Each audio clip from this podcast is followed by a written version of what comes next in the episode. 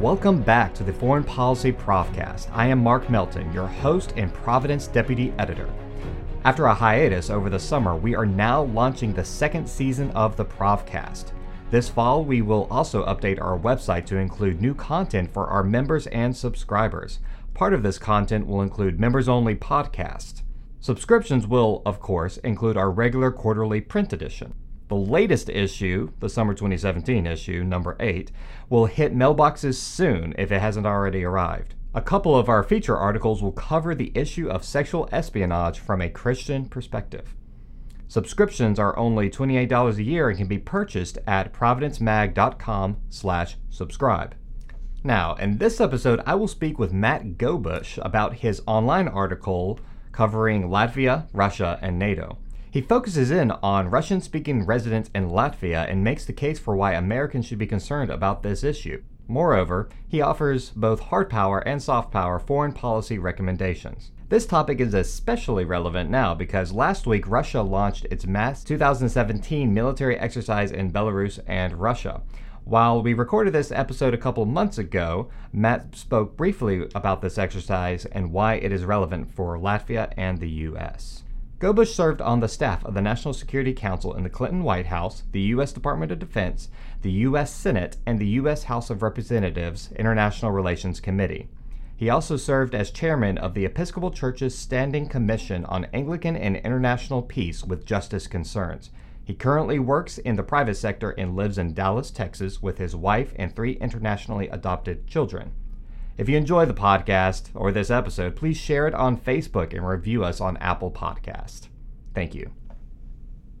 Well, today we have Matt Gobush here with us again to talk about your recent trip to Latvia and to talk about a recent article that you wrote in the Providence Online edition talking about the Russian speaking population in Latvia. First off, thank you very much for coming in and speaking with us. How did you get interested in this particular subject? Well, first, Mark, thank you for uh, having me again. Pleasure joining you again in the Provcast studio here in Washington, and thanks for all good work you do with with Providence.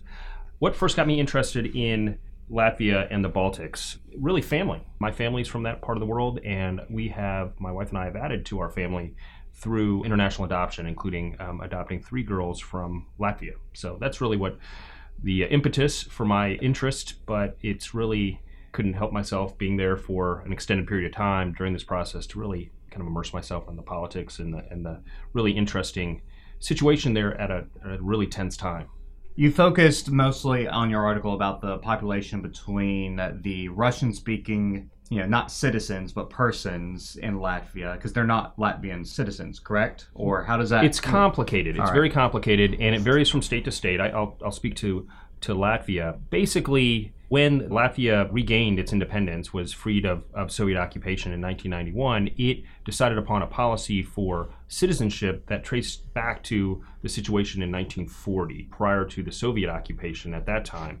And so all those that were born and, and lived in Latvia prior to 1940 and their descendants were considered citizens.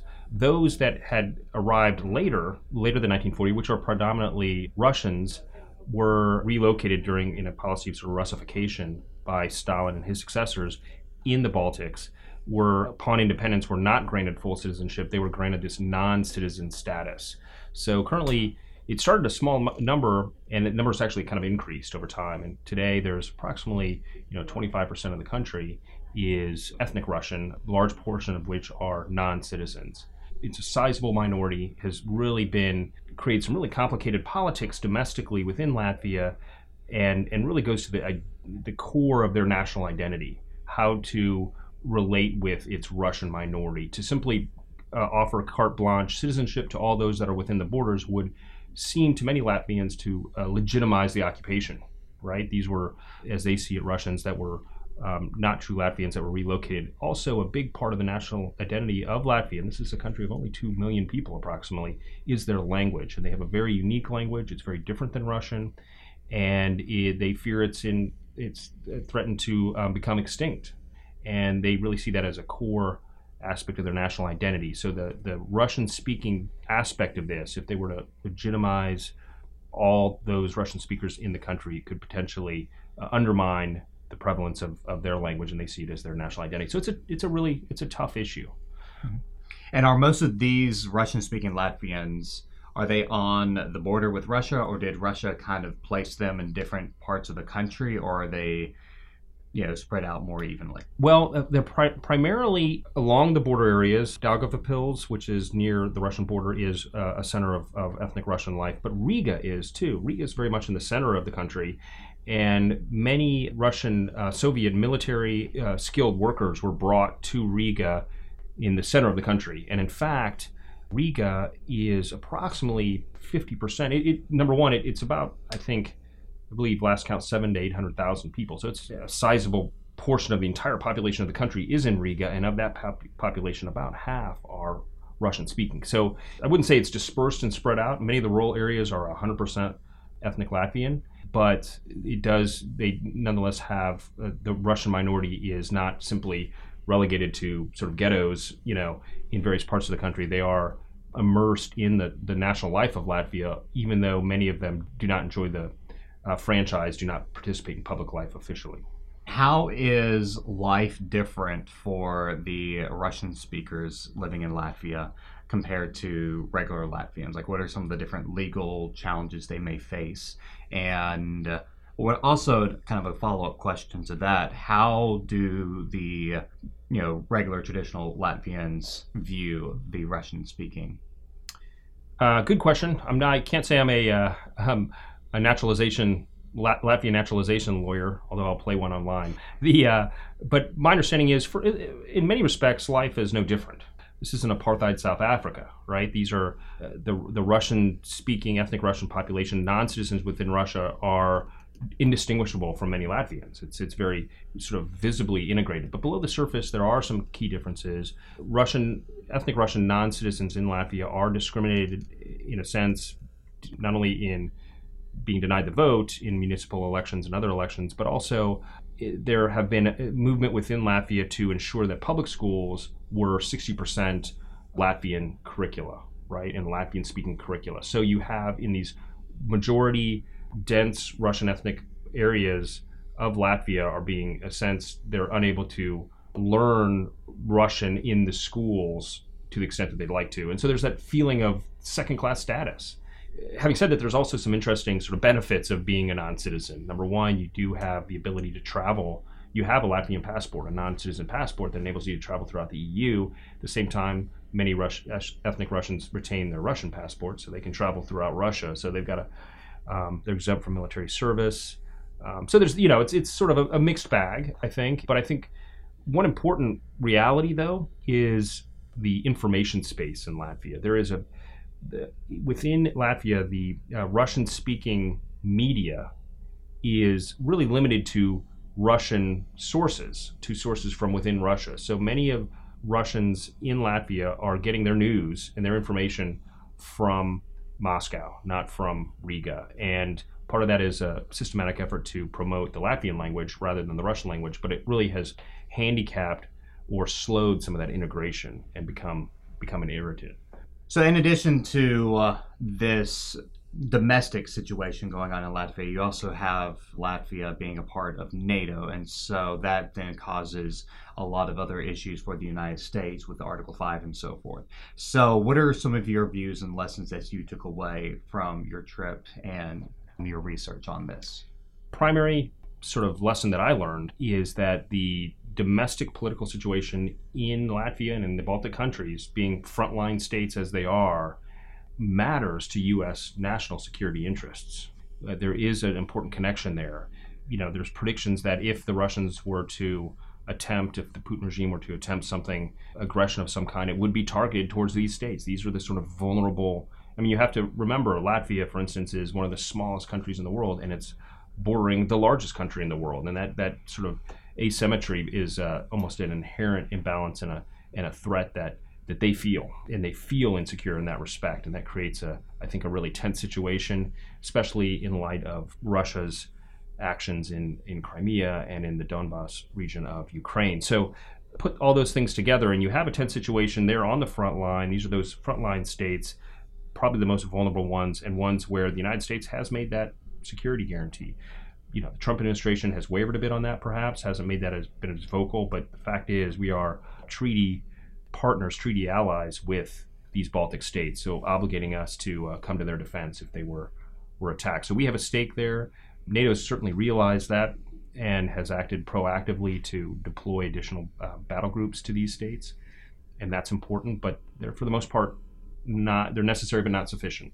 They're tripwire forces, relatively small, couldn't truly stop an invasion, and for that reason need to are, are, not a part of the solution, but not the entire solution. And I argue that a part of the solution is finding ways to better integrate the Russian-speaking population within Latvia, within Latvian politics, to provide less of a pretext for Putin to take some kind of aggressive move there in defense of their so-called kin in Latvia. Mm-hmm.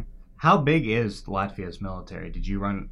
It's minuscule. It really is. I mean, I think they have like fifteen thousand active duty. It's it's very small. Mm-hmm. Does depend heavily on us. I will say though, to those that argue that, and some within the Trump administration have argued, what's the value to Americans for this sort of security relationship when we're obviously making a much much greater contribution to their security than they are to ours is that the Latvian military they're small but they're fierce right and have been quick to volunteer to participate in UN peacekeeping missions around the world, things that, frankly, Americans, the American military is sort of hesitant to do. So you will find, despite being a relatively small military, Latvian soldiers, sailors, airmen, others are deployed in Africa, in Asia, uh, in the Middle East, and participating actively in these. So there is a sense that, that the Baltics feel that they need to pull their own weight. I think, and also their defense contributions.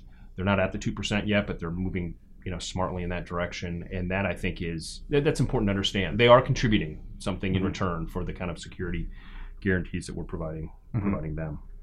I'm not sure. I think you might have already mentioned the rand corporation study but would you like to kind of give like an overview of what that study found? Sure. A bit of a landmark study the rand corporation in california had done some wargaming looked at the situation after the crimea crisis and ukraine to see what potential situation might unfold in the Baltics, had done the wargaming and came to the conclusion that due to their, if there were essentially three methods by which the Russians could destabilize the Baltics. One was through conventional force, in which case, you know, they do have that sort of local superiority. They could they could mount a pretty robust invasion with the forces nearby.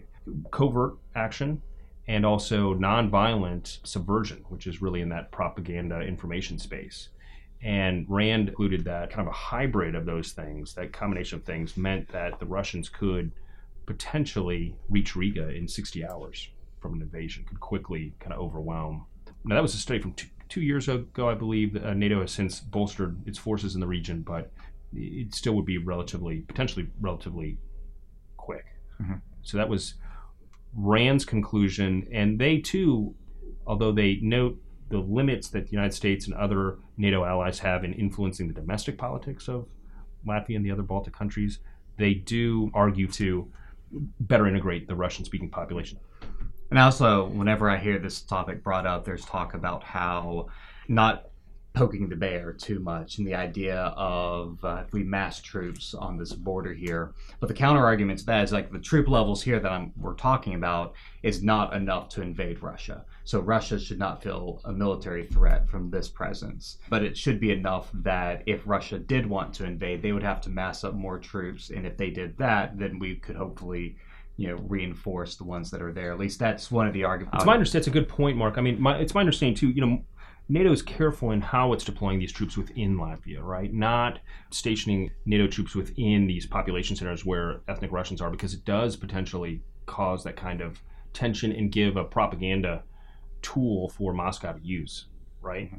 Because to Russians within these countries, a thousand troops doesn't sound like a lot to us. It's a lot to them, you know, in that environment, and could be seen as threatening mm-hmm. and misinterpreted as being threatening. So Rand proposed or recommended, and I believe NATO has followed the recommendation to deploy them not in those population centers but elsewhere, okay. strategic locations, but not within you know densely populated Russian uh, ethnic Russian mm-hmm. uh, areas. I mean, it's hard enough when we have troops in Japan and uh, yeah, Okinawa right. and all. No, that it, it, creates its own a, a, dynamic that can can be um, can sometimes aggravate tensions rather than reduce them. Mm-hmm.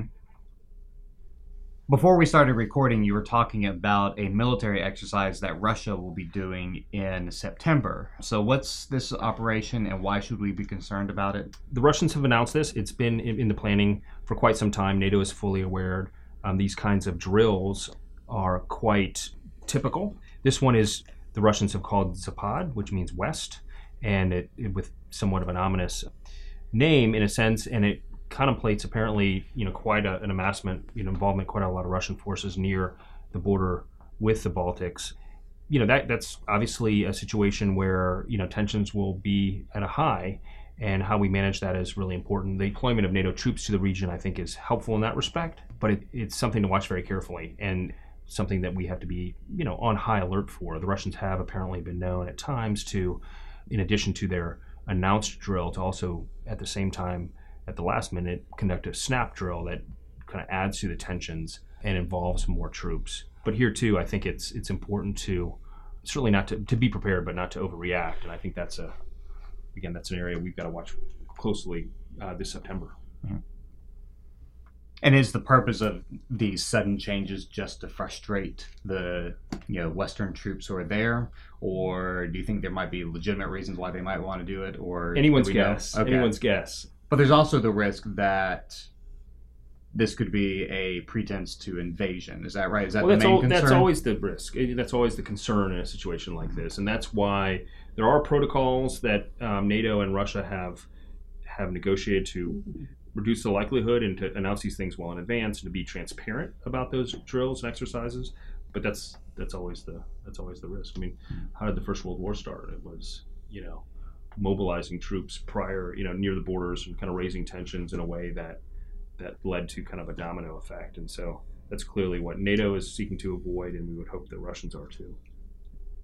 So, in addition to the hard power, there's also the soft power side. And with the soft power, I think we can probably throw in the propaganda. I think some people may look at propaganda a little bit differently than soft power. I once heard, think someone called RT not a soft power tool, but a coercive power tool, which I felt like is kind of splitting hairs on the name a little bit. But how does Russia's soft power influence this region? And how does the United States respond to this, or Latvia and you know Europe in general.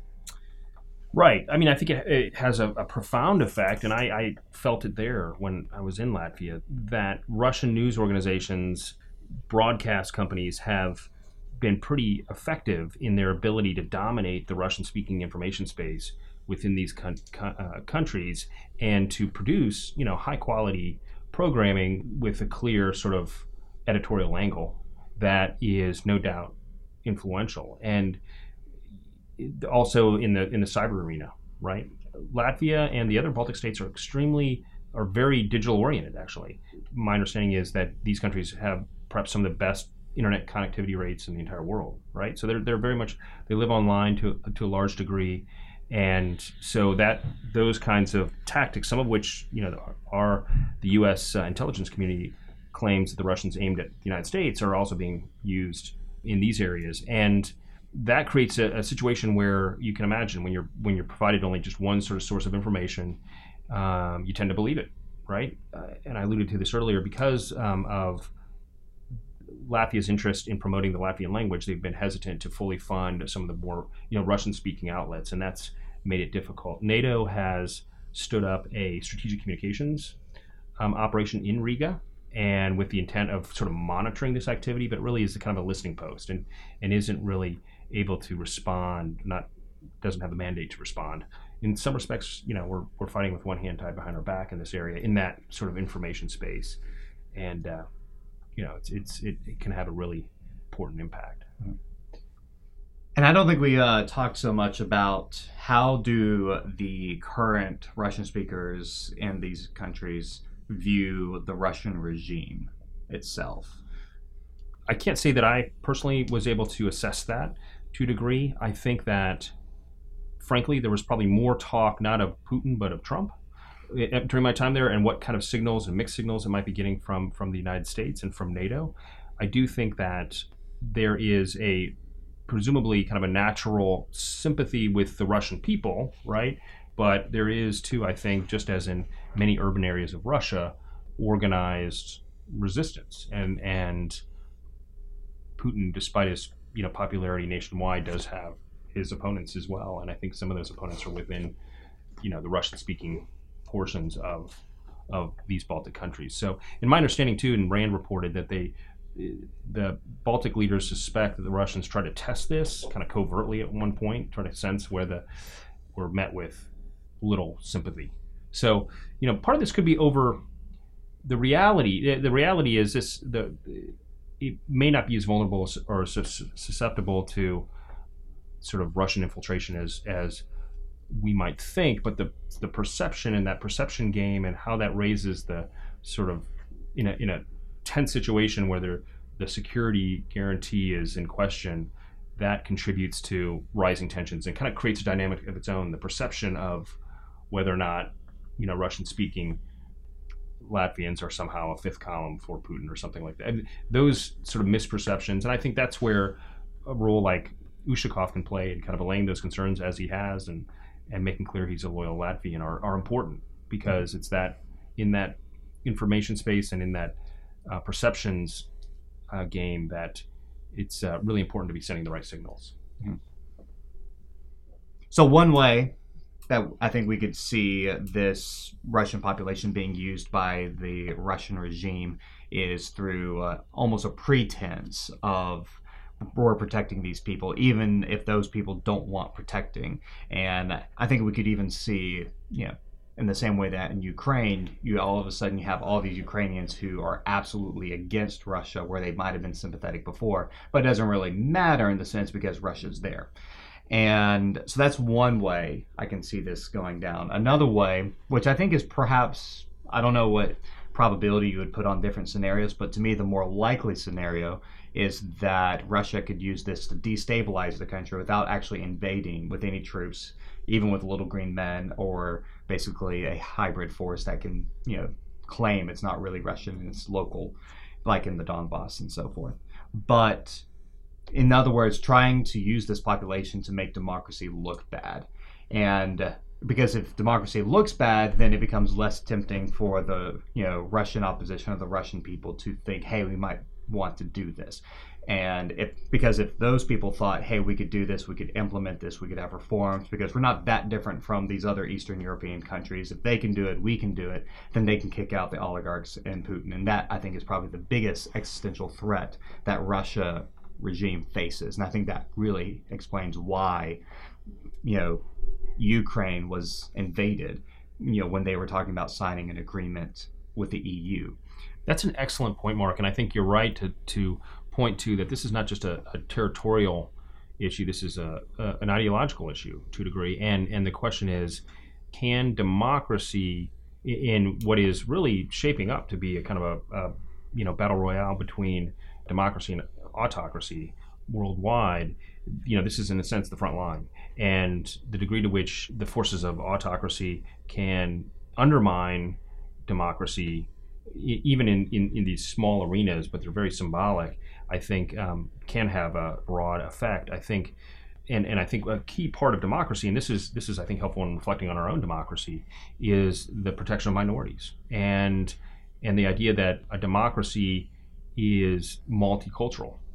And, and you know equality is a key part of, of you know democratic principles and when you have a resident minority that is seen as second class citizens, that's antithetical to sort of democratic norms generally, right? And so this is a, a, test of can a, can a democracy maintain its national identity and also integrate and protect minorities within that country? That again takes us back to the domestic situation, the importance of that for the sort of the broader uh, international dynamic. Mm-hmm. So, what are your policy recommendations? Well, I do make in the blog post, uh, you know, a combination of hard and soft power. I do think, you know, uh, NATO's forward presence there is important and needs to be maintained. I think that there is an opportunity with its strategic communications operation there too to be um, more forceful in its information sharing and to de- developing Russian speaking channels in these in these areas, not just Latvian speaking channels. And you know, I think from the perspective of domestic politics, and this is a recommendation that I offer with all due respect to the the uh, the sovereignty of Latvia, but that there may be an opportunity to do just as the Latvian parliament did with uh, Mikhail Baryshnikov. Mikhail Baryshnikov was a ballet dancer. Many of my generation might know, uh, who had uh, Russian, uh, was one of the greats. He defected, ultimately led the American Ballet Theater, but he was uh, recently recognized by the Latvian parliament as a Latvian citizen and for his extraordinary merits. And he was exempt from the language tests and the rest. They wanted to honor him with this. He was uh, born in Riga and had fond memories from Riga, but had been a, a Russian uh, part of the sort of occupation forces at the time. And so that symbolism is important. And the question is, can that symbolism be translated further to offer more Russian non citizens the opportunity to naturalize? And not just the, those with extraordinary merit, but those with ordinary merit, right? Not just the Mikhail but any that to make it easier for for them to become Latvian citizens, because that's that's ultimately, I think, the solution from a soft power standpoint to to decrease the the tensions in uh, uh, in this part of the world.